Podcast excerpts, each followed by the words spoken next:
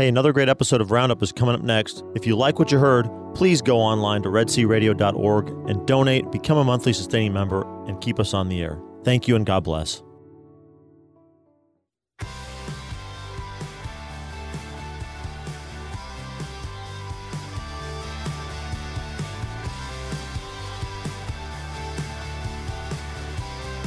Good morning. It is Tuesday, July 11th, the feast of St. Benedict. But more importantly, for our uh, my friend in one of the chairs here is the feast of St. Olga of Kiev, uh, who morning, introduced, Gene. who is credited with introducing Catholicism to the Ukraine. Yes, that is my family's homeland, Rom- Romansky. That's a Ukrainian name. That's where my relatives are from. They came over to the United States in the beginning of the last century. And the Ukrainians are one of the Rus tribes, from what I understand. Mm-hmm. Yes. And I actually have a great aunt, Olga. I did have an aunt Olga also, come to think of it. But uh, uh, Saint Olga uh, converted to Catholicism, uh, I think in 957 in Constantinople, and went back and tried to convert her son. That was just about an hour ago. Yeah, for me it was. and uh, she, uh, her son did not convert, but her grandson did convert, and so uh, that she is credited with being one of the persons that is instrumental in, in, in converting the Ukraine to Catholicism. And she is the patroness of converts and widows, and she's also the patroness, oddly enough, of the Archeparchy of Winnipeg, Manitoba, Canada. Uh, you Can I jump in there? You know why that is? No, I don't. Because in the mid to late 19th century, big wave of Ukrainian immigration to Canada, and they moved out to Western Canada. They were farmers, ranchers, and um, there's quite a quite a Ukrainian population there in that part of Canada. And I am remiss. I forgot to tell everybody, as though they didn't know, that I'm Gene Wilhelm, and I'm your host for Red yes, Sea. you are the one and only. Well, thank God for that. Uh, I'm I- glad you said that, not me. And so uh, I'm your host for Red Sea Roundup on the second Wednesday of each month. And uh, our, listeners in the Waco area, if our if our uh, signal gets spotty, it's because we were having some technical difficulties there. And you can either get the Red Sea Radio app or you can go to redsearadio.org and hit the listen now button to get that. And uh, if you've missed anything that you want to hear, uh, you can pick up the podcast in a few days when it shows up on the website. Indeed, And indeed. then also on Saturday, it'll be repeated again Saturday morning at 9 o'clock. That's right. Okay. Very good, Gene. Uh, I've got some sad news for the people here at St. Mary's in College Station. Indeed. Uh, Deacon Switzer Deason died yesterday. Uh, he's he's had brain cancer for approximately ten years, and uh, those of you uh, here in this area pro- may have known him. Before he was assigned to St. Mary's, he was uh, he previously served at St. Joseph's here in Bryan and at St. Luke's in Temple, and he had a tremendous uh, ministry to to prisoners, and uh, so, uh, and he was on the Bishop's Advisory Council, Financial Council, and the Advisory Council for Cedarbrake Retreat House. Uh, uh, any of you who knew Switzer uh, knew what an upbeat person he was and how affirming he was. And uh, he was, uh, I got to know him when he became a member of the uh, men's Bible study on Mondays at noon. And uh, we are really going to miss him because he always had something to offer. May you rest in peace. May he rest in peace. And uh, I have no knowledge of what the funeral arrangements are at this time. So, uh, what's going on with Red Sea Radio today? Well, Red Sea Radio is still going strong. We are continuing to uh, battle that monthly deficit that we've uh, been telling you about for the last few weeks. We are continuing to see movement on it. We're down to now 2,600 uh, monthly deficit, and that's welcome news, welcome sign. Yes, it and is. we're going to just continue to uh, let everyone who listens know that we do have that need. We want to get that under control um, and balance those books because then we have uh, more safety and uh, security in what we do each month. and we can be more confident in going out and expanding the apostolate and continuing to um, improve what we do in the future. So we ask you to uh, prayerfully consider becoming a monthly donor, maybe taking that step from uh, a one-time donation to becoming a monthly donation uh, donor. Excuse me. And I, I want to reiterate again too that you know we would be overjoyed uh, to get a flood of five dollar a month donations.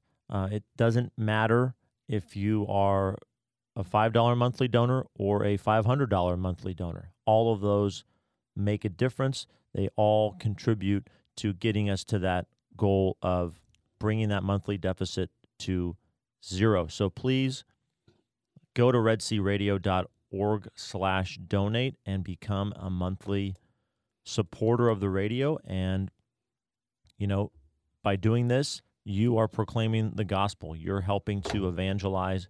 You're helping to instruct the the ignorant. You're helping to comfort the uh, sorrowful. You're doing those spiritual works of mercy by supporting the radio. Um, so we can't thank you enough for those of you who do, and we want to encourage you to to come on board if you're not a monthly subscriber. And there's an event also coming up in West in the near future, is there not? Uh, what uh, would some somebody uh, Dennis Makas here in the studio with me, and I think he's going to talk about that event in West. Yeah, Gene. Hey, how's it going? I got some information just this morning about the festival for St. Mary's in West, and that's going to be their annual parish festival. It's going to be on August the 12th, and it starts at 11 a.m. And uh, they got a great celebration. We were there last year, broadcast it live, and uh, that's to be determined this year whether or not that's going to happen, uh, God willing. But they do have lots of food, lots of fun. Uh, they're having fried chicken and sausage meal, followed by auction, a country store, games for the kids. Their bingo is really popular. We handed out tons of Red Sea Catholic Radio bumper magnets at their bingo. Um, they, they have a whole room set aside for bingo, and they have a whole lot more that they do. And certainly there's going to be lots of kolaches there and, and just a great time had by all. So, Parish Festival, August 12th. St. Mary's in West. Be there at 11 a.m. And you know the kolaches are going to be authentic. They're dang good. Is your mom going to be contributing any kolaches? No, I I typically only eat my mom's kolaches because they're the best in the world. But you know, I, I was no no very slam to those them. that are in West. no slam to those that are in West or anywhere else. But uh, you know, my dear old mom's kolaches are the best. Okay. Hi, mom. Love you, mom. And Uh, I, I love you too. I can't have you say that to my mom for for me. Yeah, I I'm was saying it on your behalf. Thank you, sir. Thank you. Uh, there's another event that's coming up on the 21st, uh, and this is the 10th annual Men's Mass. That's 21st of July, right? Yes, 21st of July. Pardon because me. sorry, the August 12th is the actual date for the festival, not the Okay. 21st. Okay, I'm sorry. No, no, thanks. Uh, for the Men's Mass is uh, the 21st, and it's outgrown the cathedral. So this year it's at St. Elizabeth Catholic Church at 1520 North Railroad Avenue in Pflugerville, Texas.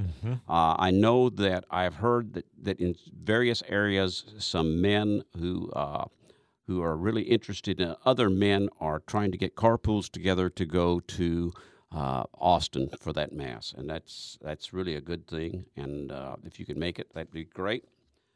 The other thing, uh, one of the things that uh, next month, my guest will be Deacon Dave Mays, and he's going to be talking about his trip on the Camino. That's the the trip in Spain to the uh, I can't say in Spain Spanish, but it's the Basilica Saint James, San San um, I don't San Diego Compostela. Is that it?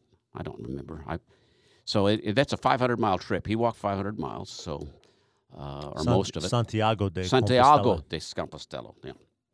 So, I'm sorry. Santiago. Either way you say it, it's a long way. Yes, it is. so that'll be next week, and this week my guest is is we'll, we'll have after the uh, big after we take the break is going to be Father Anthony Tinker, uh, who is a Franciscan of the Holy Spirit in Phoenix, Arizona, and uh, I've known Anthony's fam, Anthony, Father Anthony's family since before his parents were married, and we're actually, my, Marion and I were actually at his uh, parents' wedding. Uh, and so uh, I'm really excited about that. They have uh, the Lord is really working powerfully through the Franciscans of the Holy Spirit, and I think you will really be excited when you hear what he has to say that's going on in his world. Yeah, I want to find out if he took his name from the Desert Father, Saint Anthony, because you know he's out in the deserts of Arizona. So if that's his namesake, that'd be pretty appropriate. It certainly would. Um, hey, speaking of uh, deserts, you might feel like you're in a spiritual desert and you need a spa for your soul. If that's the case, you you can get yourself over to the uh, Catholic Women's Conference, July 27th and 28th. Um, that's going to be in San Antonio. You can register at cwcsanantonio.com or call them at 210 521 3377 and get in, uh, information about going to the Catholic Women's Conference 2018 at the Pilgrim Center of Hope in San Antonio. So give that a thought if you are a young lady, matron out there needing uh, some refreshment of the soul and you want to be around other Catholic women uh, seeking that, go to that Catholic Women's Conference. Go check it out. I don't think I fit. No, but I, I could tell you where you do fit because you're a human, right, Gene? Yes. Okay. All humans are invited to St. Anthony's here in Bryan tomorrow night. They are starting a Catholicism series. Come what to if one. you have a service animal? Can you can they Uh, come? certainly, certainly. But they can't come without their master. Okay. They need to be, yeah, serving that purpose. Good, good. So they need to to to get their tails. You like that? To St. Anthony's tomorrow night, starting at five thirty for a wonderful meal, followed by a great fellowship and a video series of the Catholicism series to come and learn about Jesus in a new and deeper way. I will be there personally, and so my family and I will be there. We want you. This is my personal invitation. I want you to come tomorrow night to St. Anthony's to enjoy some great food, fellowship, a great film, and a great discussion on what it means to be a Catholic. And it's the first of the series of the Catholicism series by Bishop Robert Barron. So it's going to be a great video and it's going to be great fellowship. So we hope to see you there tomorrow on Thursday evening. And it's going to be going for five weeks. But like I said, come to one, come to all. You don't have to be a St. Anthony's parishioner, nor do you even have to be Catholic. And that first episode in the series is on the uh, Amazed encounter Afraid. with with Christ, understanding Christ. Yeah, amazed and afraid. And so it it's a beautiful series. We have them at home and we've seen them and they they really are done very well. So come to St. Anthony's tomorrow at 5:30 and I hope to see you there. Can I say one more thing? Well, I mean, I- I go you from the run the, beginning. show, so No, yeah. it's Gene actually. Gene may ever say one more thing. You certainly may. Thank you, Gene. Garage sale time, folks. August 4th. What I want you to do in the Bryan College Station area is to start setting aside your things that can benefit us directly. Red Sea Catholic Radio, the I think it's like 21st annual KJZT charity garage sale will be coming up on August 4th at St. Joseph's Elementary School in Bryan. KJZT stands for what? Or you know, basically. Catholic Family Fraternal of Texas. Okay. And they have a charity garage sale that benefits us, the 40 Days for Life, as well as St. Joseph's Catholic School and Church. And it's it's a it's an amazing sale. That's all I want to tell you right now. Besides, save up your stuff and we're looking for volunteers for setup and operations. Look to our website at redsearadio.org in the next couple of days. We're going to have a link there on our page about all the things that you can do to help. We want to make this the biggest and best one yet. It has been a tremendous benefit uh, to our apostolate every year, and we want it to continue to be the same.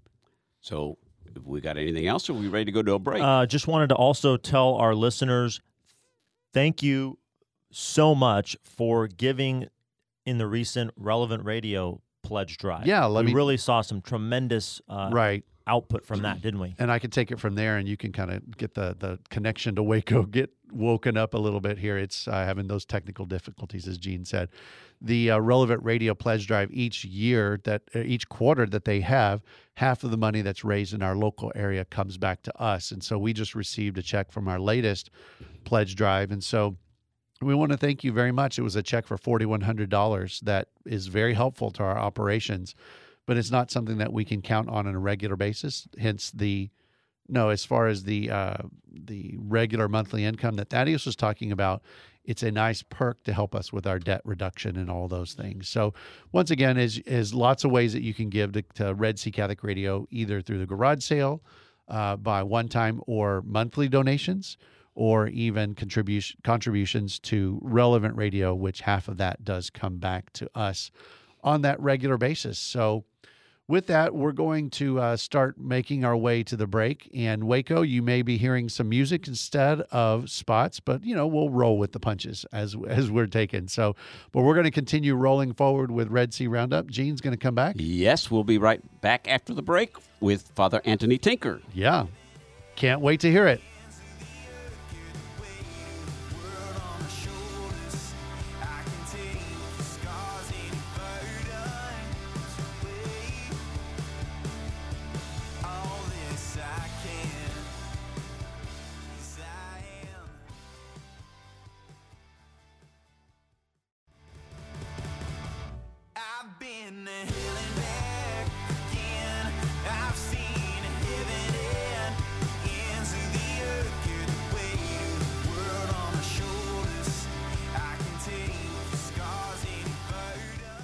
Welcome back to Red Sea Roundup. I'm your host, Gene Wilhelm, and I am very happy to have you here today with me. And uh, I have a surprise for you in a minute, but I will introduce my guest. But in the meantime, those of you who are listening to us on our Waco station, uh, you may have some problems hearing us from time to time. We are having def- technical difficulties.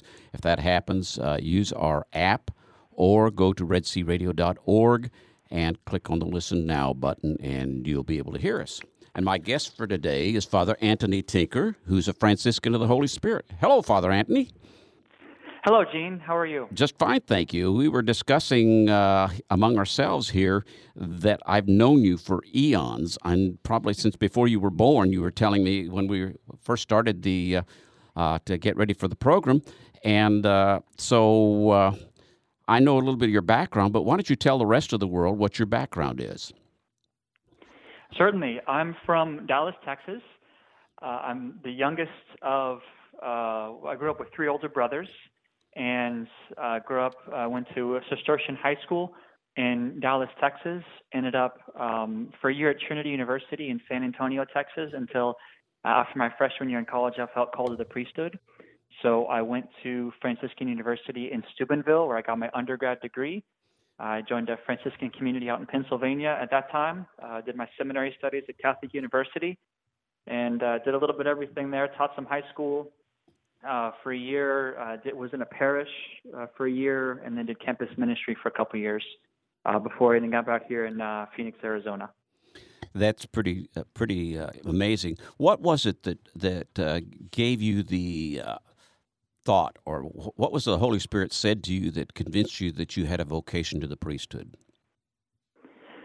Well, uh, you know, I was, I guess, living a pretty typical college lifestyle. I went to mass on Sunday, um, but you know, I was involved in track and joined a fraternity, and so, uh, you know, my my prayer life was, uh, I guess, most pressing when I had a test coming up, but wasn't necessarily a, a daily uh, occurrence and uh, but uh, was home for the summer, was working. My old youth minister called me, asked me to be a part of this retreat. It was a Life in the Spirit seminar.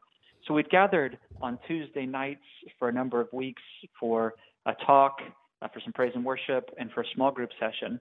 And I was leading one of the small groups. And over that time, I just, the Lord just put that, I guess, that fatherly, that spiritual uh, fatherhood in my heart as I uh, in many senses fathered these young men in a small group. And the Lord was showing me all this peace and love, which I'd been longing for.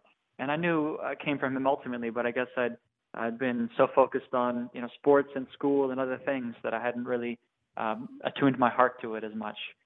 And I got prayed for on this weekend retreat as a part of this uh, Life in the Spirit seminar, and I just knew in the depths of my heart that how much God loved me, how deep His love was, and that he was calling me to be an instrument of that love and to help other people come to know how much he loves them um, through a vocation to the priesthood. And so I came home and uh, told my parents, and they were very excited. And uh, the rest is kind of history. Probably not as excited as your grandmother, or uh, if your great grandmother was still alive at that time, as they would be, because I know they prayed ceaselessly for a vocation in the family. Oh my goodness, yes. So my my grandfather, who you know, Peter Darby, was a, a deacon, and so the first class of deacons in the Diocese of Dallas after Vatican II, and uh, so yes, there was the uh, desire for a vocation. Uh, my parents have been praying for one of their boys to be uh, a priest for since I think my oldest brother was born. So the fact that I'd uh, I responded to that call, like I was putting on my heart, they were very very happy. For those of the uh, in our listening audience that don't know what a Life in the Spirit seminar is, Father Anthony, uh, would you uh, just give a brief description of what that is? Oh, happily. So it's a retreat uh, in which someone comes to understand a, a, relationship with Jesus Christ, and in particular through praying uh, for what's called the baptism of the Holy Spirit. So it's again a number of uh, sessions uh, where someone gives a, a, talk, someone gives a witness, there's some praise and worship. And those talks are about who is Jesus, who is the Holy Spirit, uh, what is the church. Um, and, and in that, encouraging people to a, a commitment to Christ, a commitment to a relationship with the Lord.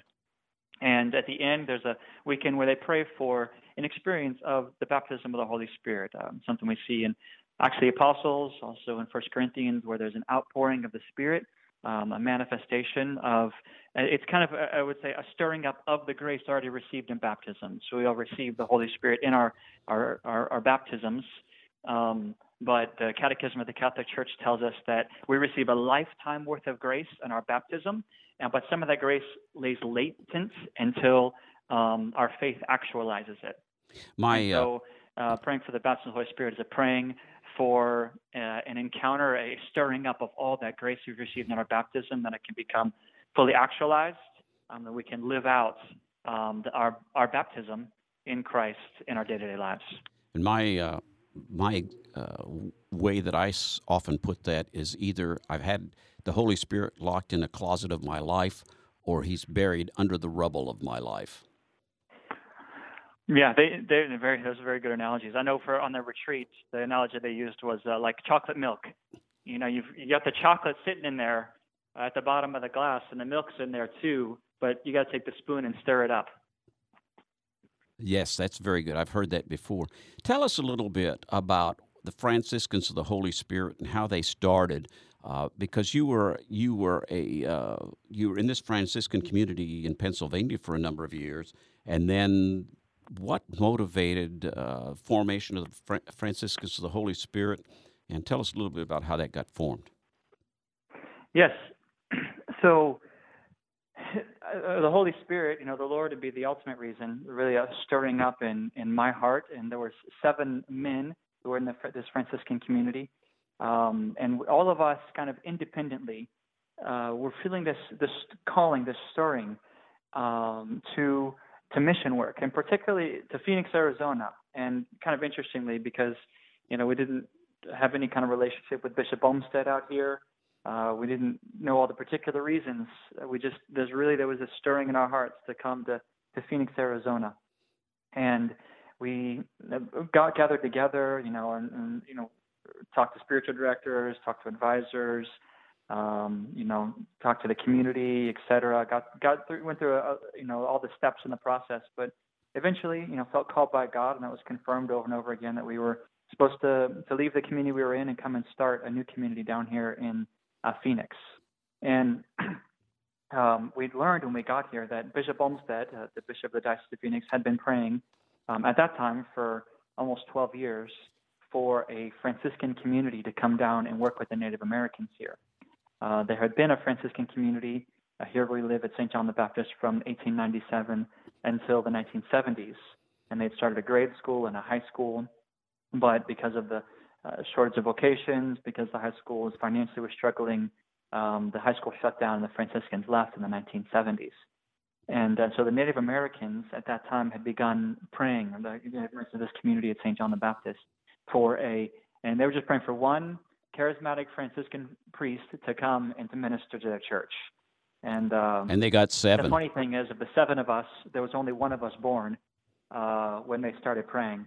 So God, uh, it kind of a, it means a real witness to faith of how God answers prayers. But in order to answer their prayer, He actually had to uh, create, you know, guys to come down here and do this because most of us weren't weren't even born yet. And so, but they persevered from the 1970s all the way up till 2015, um, when we, um, as ordained priests, uh, really felt this call and uh, and responded. And we came and on the first Sunday we were here, they were in tears. A number of them and came up to us and said that we were we were, we were finally had come. We'd come home, uh, and that we were fulfillment of. And the Lord had been telling them uh, actually since 1987, uh, when Pope John Paul Saint John Paul II uh, came to Phoenix. Um, they had, a vision had been received by some Native Americans that there was going to be light um, emerging from the desert here, starting at St. John the Baptist and they had said, The light is finally here to come and help us in the midst of the darkness. So it was just, again, confirmation after confirmation that the Lord was uh, calling to being this new community, and we focus. So we work um, with Native Americans. We live on the reservation uh, here, the Gila River Reservation in Phoenix. We work with Native American community. We also have men working. Uh, we actually founded a Newman Center at the Grand Canyon University uh, here in Phoenix as well. There was no outreach to Catholic students there and the bishop asked us to go and do campus ministry. So those are our, our two main outreaches, and we are yeah just very very excited. The Lord called us to really uh, be witnesses, be evangelists, you know, through the power of the Holy Spirit, um, to pray for um, the baptism of the Holy Spirit, to lead people in a close relationship to Jesus Christ, and help those who are uh, are most in need. And I, I, I, did a little uh, reading even this morning about Grand Canyon University and your ministry there and that is a what about a thirteen thousand uh, student Baptist university, of which twenty five hundred or so of the students are Catholic. Yes, so uh, traditionally it, it, was founded Baptist. It now would consider itself more of a, a evangelical, non-denominational um, school. Uh, it was it's really turned around. That was actually for sale in the 90s and uh, was purchased and began, you know, this this really turnaround, and it is growing by leaps and bounds. Like you said, the 13,000. Their their goal is to get up over 20,000 over the next 10 years, um, and they've been uh, really pushing, getting a lot of, them because Phoenix is growing so much, they've been able to to do a lot of outreach in that regard. But yeah, so this actually was really a stirring up from the students themselves. There were a couple of priests who were studying for their master's degrees at Grand Canyon University uh, on the side. So a couple of them were uh, teachers at uh, high school, Catholic high schools um, in the area, and the bishop had assigned them to go get a master's in uh, administration, um, and so that they could, you know, potentially be principals of these schools. And while they were studying, these Catholic students would come up to them and say, you know, hey, you know, can is there you know some way you can have mass for us? Can you do this and can you do that? And these priests would come back and report it to the bishop about this desire among Catholic students to have some kind of outreach there. And so he'd been praying for you know some, an opportunity, and there was just there really was um, a lot of resistance. There, has been uh, Grand Canyon University is a closed campus, so you can't actually even get on campus unless you have a student ID uh, or you're with a student. Um, there'd been some issues with um, some other denominations, um, I think the Mormons or Jehovah's Witnesses, who'd come on and really proselytized, and it caused a lot of disruption. And so they'd really closed off any any kind of they have a pastor for the school and they have a church there, and that's really where the only thing they were allowing on campus. Um, but we began working with them. Uh, Bishop assigned, you know, our men to go over and to help build a relationship and see what we could do. And uh, and after a couple of years of just being on being a presence on campus, getting to know the administration, uh, they opened the doors to us to start a Newman Center, uh, which is not on campus but is right across the street from the main entrance. And we're in uh, great relationships with uh, Grand Canyon University administration, and our we, we brought uh, six people into the church our first year there. We brought another four in last year, um, and that's and we just have a little little house. It's kind of we're, we're trying to build more of a structure. We're just kind of uh, doing it out of a uh, the simple means that we have right now. But it's just been an overwhelming sign that God wanted this and He desired it. And you you were telling me last week, I believe, that uh, you have two of your priests that make the 30 to 40 minute commute every day back and forth to be able to minister there at Grand Canyon University. That is correct. Yeah. So uh, community life is so important to us, and and so we've uh, made that sacrifice. Those men in particular um, have made that sacrifice so they can come, they can live in community. Uh, so we have we started with seven men. Uh, we're currently 12 men. So we've been uh, uh, receiving vocations uh, since we came down in 2015. It's been a year of discernment with the bishop. he then um, established us as a, a, public public cleric association of the faithful. Um, long story short, that's kind of a step in the process to become an institute of consecrated life, to become a, a religious community. But we're fully under the bishop right now. Um, he, after a year, he established us. We got our habits, we got our new names, and I guess I do have to answer. I heard there was the question about whom I named after, so remind me, I got to answer that question too. Um, but uh, so he established us, and uh, as the seven here, and the men began making that drive. We then received, you know, three novices our first year, uh, two novices our second year. Um, those at the two two year kind of novitiate, a 22 month novitiate, and so those three novices who are from the first year have now professed vows, and they'll be going up to Sacred Heart Seminary in Detroit. And so we'll have um, a priest and actually a deacon, uh, a, a, transitional deacon who's up there. He's one of the uh, seven who came down uh, in the, kind of the first wave, and he's been ordained. He was ordained a deacon this past June. He'll be ordained a priest next June. And so there'll be uh, five guys up there. We're in a, a rectory, an unused rectory, uh, or an unlived-in rectory, I should say, at a parish up near the seminary and live there, live a community life here. And then the rest of us, um, our novice director, our novices, and then um, the men who work with Native American ministry and the men who work at Grand Canyon all live together here on the reservation in Phoenix. And yeah, a lot of sacrifice. It's very spread out. So we cover uh, four different reservations and hundreds of square miles, 11 different mission churches. Um, and then yeah, we have those two men who are half hour away, 30 to 40 minutes away at Grand Canyon University. So we spend a spend a lot of time in the car but again, for for the sake of the people of God, you know, and the need, and uh, we we go out, but also for our own needs, so we can live community life. We can pray together. We we take that time, and we we get up. We our daily routine is to wake up at uh, before six. Our prayer starts at six. We do um, uh, about 20 minutes of praise and worship, and then we do the office of readings and morning prayer um, from the the liturgy of the hours, and we chant those. So we use uh, I guess, uh, kind of a Benedictine style chant, and um, not quite Gregorian chant, but it's like the Meinrad tones. Um, and we, uh, and then after officer of reading morning prayer, we we go over to the parish that we live next to, and we have a a mass and a holy hour, and then we get our day started, and uh, take a break at noon for daytime prayer, and then we uh, come back together again in the evening at 5 p.m. for evening prayer and dinner and uh, night prayer. And then, you know, during the day and during the evenings, we have our various ministries to the Native Americans and to the students at Grand Canyon University. Uh, Father Antony, uh, why did you choose Sacred Heart Seminary in Detroit as the place for your men to train? So it was in dialogue with the bishop we were um, the our two of our men. So we came down. We were we called ourselves the five loaves and the two fishes because there were five priests and two brothers. And the day we met with Bishop Olmsted, the gospel for the day was about how Jesus took five loaves and two fishes and multiplied them. And so we just uh, internally knew that God was going to take these five priests and two brothers and multiply them. And the so the first priest only had a semester left, or the the, the first uh, seminarian, I should say, only had a semester left at Catholic University. So he went to Catholic University to finish his degree um, and got ordained. The other seminarian had two years at Catholic University, and so we were looking at uh, there to finish his degree. But then bishops asked us, you know what? There's some other seminaries. Um, why don't you look at Sacred Heart in Detroit? Because I really like what they're doing with the new evangelization. So we went up and visited, and uh, it was just a, a, wonderful place. There's some really wonderful professors. Uh, Dr. Mary Healy, uh, Dr. Ralph Martin, uh, Dr. Janet Smith, uh, some really very uh, in, great intellectuals. They're also we are, you know, I, I said, talk, pray for the baptism of the Holy Spirit. They're very open. You know, there's a there's a charismatic community there. A lot of them belong to, so they were very open to us. Um, kind of in our spirituality at the seminary. Uh, very accepting of that.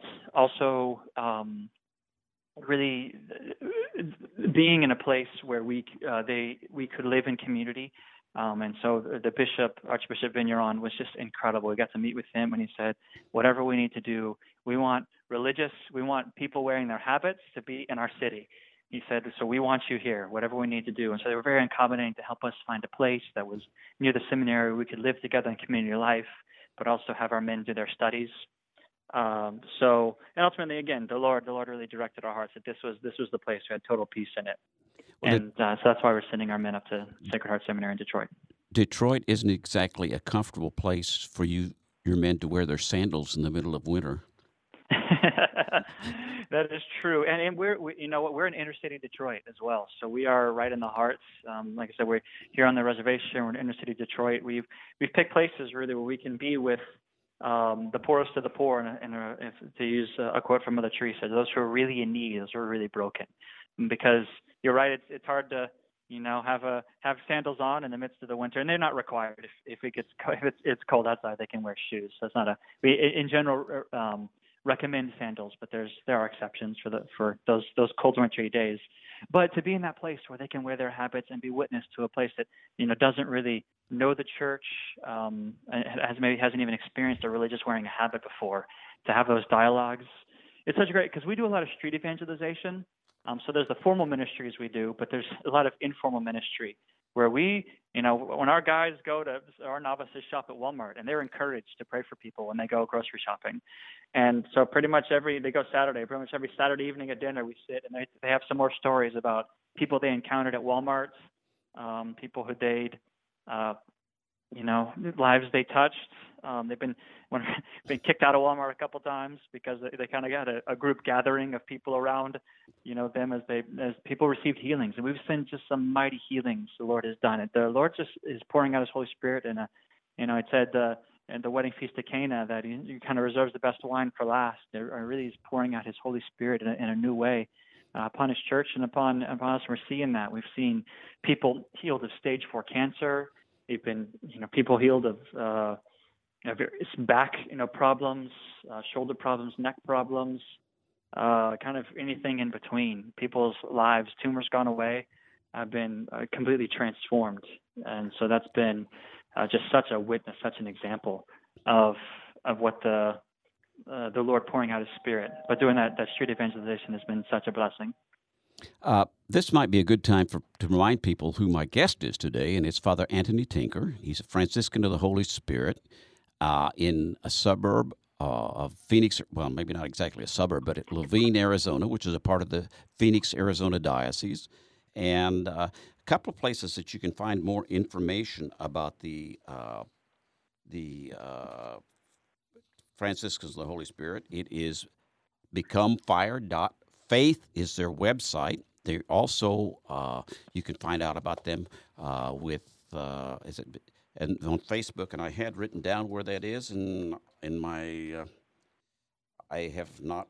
I can't find where that is now, but there. It's, it's all. You can find a link to everything on the website. So if you go website. to the website, uh, becomefire.faith, then you'll see at the bottom of that page there's a link to our Facebook, our Twitter, uh, Instagram, all that stuff. None of which I could say I'm familiar with, but luckily we have you know, young people who are uh, really good with all that stuff who help run it for us. And and I everybody up to date. I visited the website and the Facebook page, and it looks very professional. And so, oh, thank you very much. Yeah, we, that's so important. You know, the number number one way to get vocations is through personal contact, but the number two way has been is social media, websites, uh, these types of things. We're really for the sake of investment in potential vocations, we've really been pouring in a lot of resources to our our social media and, and great volunteers. Tell you what, the, the church runs on people who are willing to, to give their time, talent, and treasure. And we've had just a lot of wonderful volunteers who've helped us out. So uh, many blessings to them for that. Uh, and there's a couple of other places that, that I would recommend. If you Google Father Antony, which is A N T O N Y, Tinker, T I N K E R, there are a couple of uh, YouTube videos about halfway down that first page uh, there. One of which is a homily that you gave at a Maronite Rite Church uh, some time ago, and another one which is about an eight and a half or nine minute video that talks about the Franciscans of the Holy Spirit and all of your charisms, which I just found absolutely wonderful when I when I saw that. Yeah, that's a great way to get to know us. If you want, want to know more, that really explains in a, a short, concise way kind of who we are, the, the, our main outreaches and what we do, and get a sense of who the, who the friars are. That video, you can also find that video on our website. Do you, uh, getting back to what we were talking about, uh, your your Walmart ministry? Not everybody has a Walmart ministry, by the way. but you know, and you're in good company being kicked out of Walmart because Jesus got kicked out of Nazareth too, which so that's good. You you've got some other interesting ministries. Uh, you talked about the uh, people, uh, not only the bishop. Uh, oh, I, I, Thaddeus here is in the background mouthing to me, and I need to ask what the Walmart ministry is. Okay, well, I mean, I, I, I call it that. You know, it's just it's just being in public places and being willing to respond to uh, an invitation from God to pray for someone. So whether it be at a restaurant, whether it be when grocery shopping, when shopping, when just out and about, whatever the case may be, it's it's really um, us being open and, training our, our men in formation to be open to the leading of the Holy Spirit because you never know when the Holy Spirit wants you to encounter someone with their love, and that's the ultimate goal is to let people know they love them. There's a lot of homeless people here in Phoenix, and you know drive by them often, um, and and to really even just looking at them and just waving or saying hello, um, because oftentimes people just drive by and kind of look the other way or ignore them. But to know that, that that's a person who needs to be loved, or cared for, and just um, having putting that that smile on and really encountering people, and then uh, the Lord will lead us occasionally um, to pray for individuals, to go up and, and just talk to them. Sometimes he things makes things more specific, like uh, we have a feeling someone's got back pain, and so and go ask, like, are you having some back issues, and pray for that. Other times it just feels like a, you know this a tug on our heart to go and just talk to someone, and it turns out Dave just went through a, a divorce, and I was um, speaking with someone um, the other day, and at first I could tell they really uh, just you know was being nice and cordial, and I could tell there was something on their heart, and I, I kind of pressed on the issue. It turns out she's you know uh, her husband just had an affair, and she's been going through this great difficulty, and just needed somebody to talk to and let them know that they're loved, they're cared for, that Jesus loves them in the midst of all this, and uh, and so being open to go and to um, just encounter people in our day-to-day lives, and you know kind of put away. You know, oftentimes I know for me, I get so busy with everything that I just want to go and you know get the shopping over and get back. I don't know, but really taking that time and saying, okay, God, I'm open. I'm open to be used by you at this time, um, whatever whatever capacity that may entail, whatever uh, you may want at this time. And again, we've seen as we pray for people in these these encounters, uh, people get healed and they come to. Uh, we have we have uh, you talk about other ministries we have. We do a lot of healing masses. That's yes. a, a big outreach we have where we um, every once a month uh, on, a, on a Tuesday nights here at St. John the Baptist, and then we have others throughout the, the valley as well at various times, uh, where we go and have uh, do some praise and worship, have mass, and then pray for people afterwards uh, for healing, and we just see incredible healings that the Lord does. Um, again, uh, physical will be the ones that are most uh, dramatic that people um, you know get really uh, say excited about. But the, the most powerful ones are usually the ones that occur in the heart occur in the soul. People who've come back to confession they just they said i heard about this and i came and I, uh, this is the first time i've been to confession in some people 30 40 years and to see people's lives change like that um, just because of of being available you were te- been a, a, wonderful blessing you were telling me uh, we also excuse me. Oh, you, I don't know if you want me to continue on various other well, I was going to reaches or not, or if you want to. I, w- I was going to talk about, about the, the, what we call the Walmart ministry. I was I was going to ask you about to repeat a story you told me about a couple of healings about the woman who was the meth addict and the, and the, I guess was her husband or boyfriend or somebody who was the alcoholic. Would you uh, care to tell us a little yeah. bit about that and how that came about, where yeah. that came about? So we were here um, here living at St. John the Baptist, and this uh, woman who um, is in her mid 30s, who's been in and out of jail um, for she told me she'd been in, in jail half her life. Um, she had a meth addict for I think about 17 years, and um, just a lot of problems. Um, you know, suffered abuse, had gone through a lot of difficulties in life and she kind of grew up in this area, even though she lived uh, away. And she just kind of randomly shows up at the door one day, and uh, and says, "Can I? I'd like to get some holy water from the church." And I said, "Of course." And uh, um, she just wanted to go pray, and and so we we started talking and just started dialoguing, and uh, we kind of formed a relationship. Uh, turns out her husband had been an alcoholic for a number of years.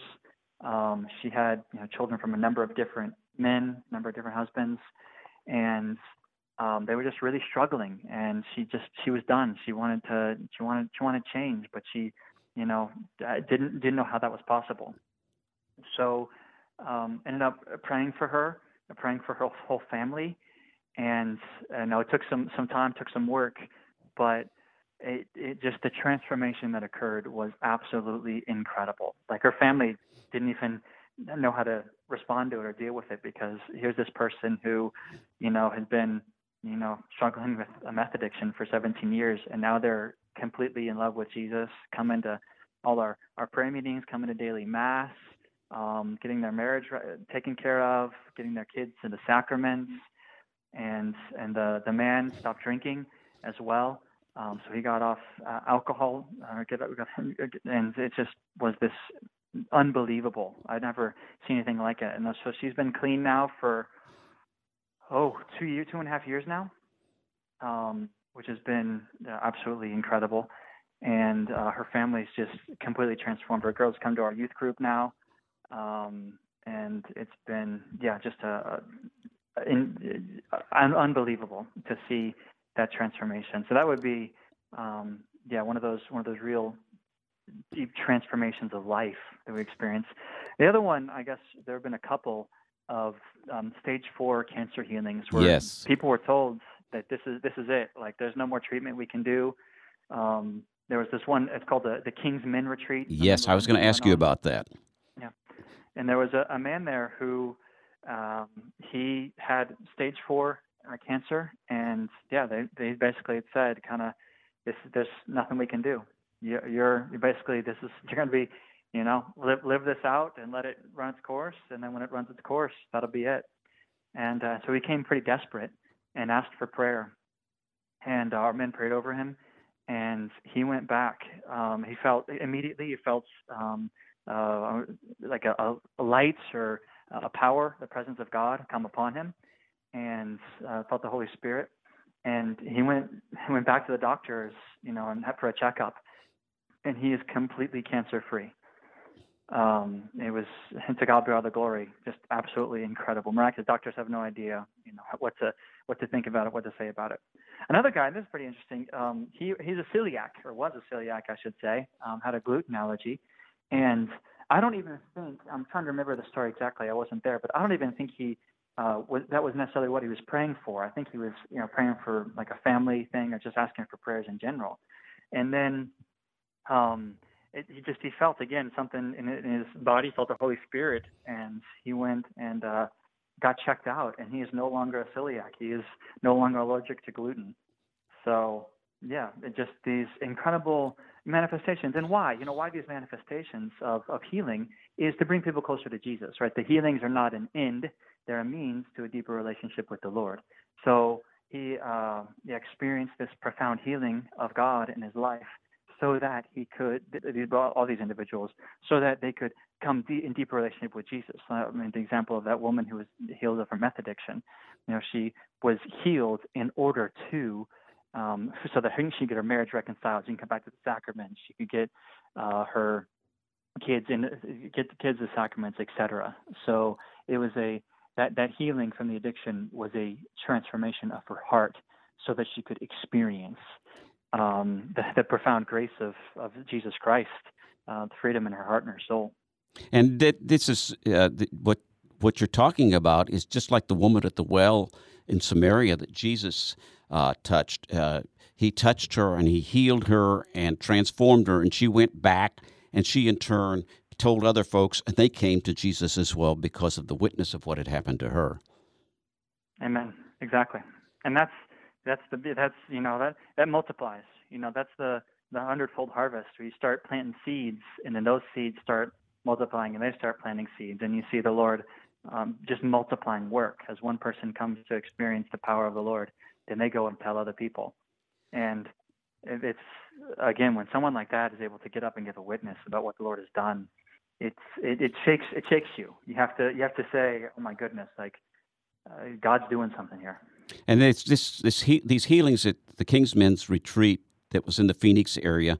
Uh, the Kingsmen themselves document that in their quarterly newsletter, which got emailed out this last week. So if anybody's on the Kingsmen's email list, it's there. It's about I guess about half, three quarters of the way down through the email, or you can probably find that same information on the Kingsmen's uh, website, which the Kingsmen is a, man, a Catholic men's uh, fellowship uh, with a lot of retreats and things like that.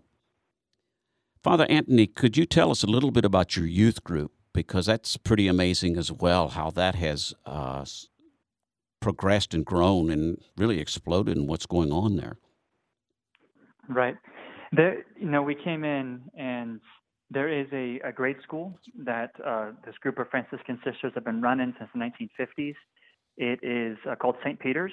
That's a wonderful school. You can look up St. Peter's Indian Mission in Phoenix. It's a it's a great outreach, and um, but it, they're they're and so they're touching a number of students pre-K to eight, but there's really no outreach to our high schoolers, and we realize that there's we're losing a lot of our high schoolers. We're getting them educated to eighth grade, um, for those who are going to the Catholic school.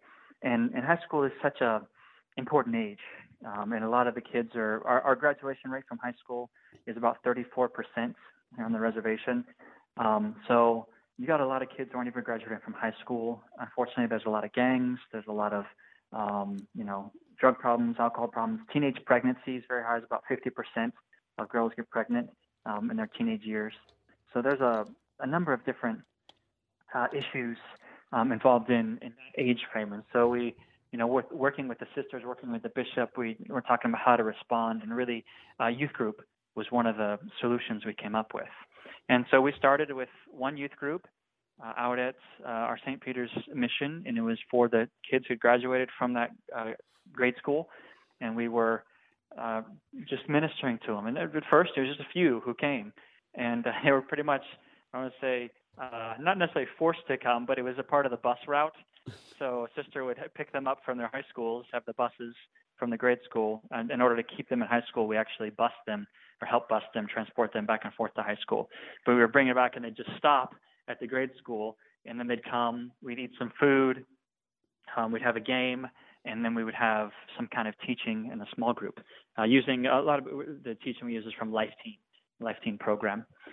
Um, and then we started, um, we were doing an Alpha program at St. John the Baptist. For those who aren't familiar, Alpha is a, it's a um, kind of a interdenominational. It's not Catholic. Uh, it's run by the Anglican. It started by an Anglican church, but it's pretty pretty general, basic. It's you know just the basics of who Jesus is, um, who God is, what the church is, and some real basic. You get together, you have dinner, you watch a video, you have small group. So we had done that program, and a, a girl who was an eighth grader at the time had gone with her mother and said she wanted her friends to come uh, to do this. And so we concurrently the next um, year did a, uh, an adult alpha and the same time a youth alpha for our high schoolers, our grade seventh graders through 12th graders, and that became a second youth group. So we'd only planned to start one youth group, but all of a sudden we if we had two youth groups, and again it started real small. Each of these just you know maybe half a dozen, um, and and then we began to say, you know what, we gotta we gotta do more. So we took them to a, a Christian concert, uh, and then we actually ended up going to the March for Life in, or I think it's sorry, the Walk for Life in San Francisco. Um, we took a, a, group of students out there, and then we um, started having a ret- yearly retreat for them. Father Antony, I, I, I hate to break in, but as I was afraid, we ran out of time. Can you believe oh, that? that? okay. Can you believe that? Okay, now again, become faith, uh, become fire.faith is the website. And if a young man is listening to this and would like to know more about the Franciscans of the Holy Spirit, or somebody has heard about this and wants to help support your ministry, what do they do? How do they go about it? Right. So uh, on the Become Fire.faith website, there is a getting to know you form for any young men who might be interested, might want some more information, just want to have a call with our vocation director. You would go to that Become Fire.faith. You'll find a getting to know you form on there under vocations. Go ahead and fill that out, and we'll give you a phone call and give you some more information. Um, and then anyone who maybe you want to inter- interested in supporting us, and like I said, we have uh, right now four guys in seminary. Um, we have you know uh, three guys or two guys now, a man joining us uh, who are going to be in our novitiate program. You and uh, Father Antony, I thank you so much for being here. Uh, we've got to stop. Remember, everybody, when choosing between the values of heaven and the values of earth, always round up.